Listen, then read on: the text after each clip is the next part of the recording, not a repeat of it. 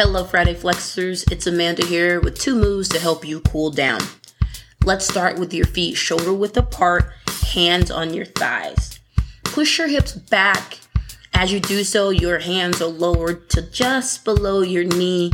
Feel those hamstrings, the back of your legs light up. And let's hold here. Two, three, four, five. Stand tall. Roll those shoulders back and down. Let's go again. Push those hips back. As you do, your upper body is lowering, becoming parallel to the floor, holding it there. Two, three, four, five. Stand tall. Roll those shoulders back and down. Let's go one more time. Push those hips back. Hands going to just below the knee. Feeling those hamstrings light up. And we're holding two, three, four, five. Stand tall. Roll those shoulders back and down. Keeping your feet shoulder width apart, let's step back with your left foot and extend your left hand overhead.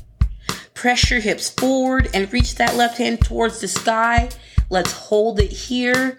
Two, three, four, five.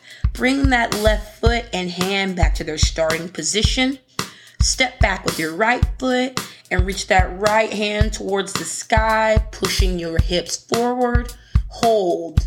Two, three, four, five.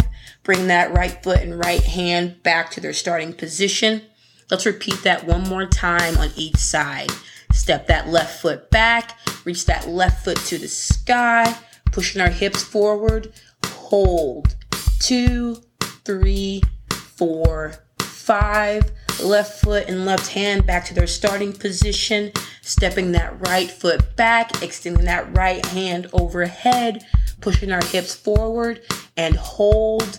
Two, three, four, five, and return to that start position. Let's take two deep breaths in through the nose and out through the mouth. One more time in through the nose and out through the mouth. There you have it, Friday Flexers. Simple, quick cool down. Get out of here and take on your day. Until next time, keep flexing.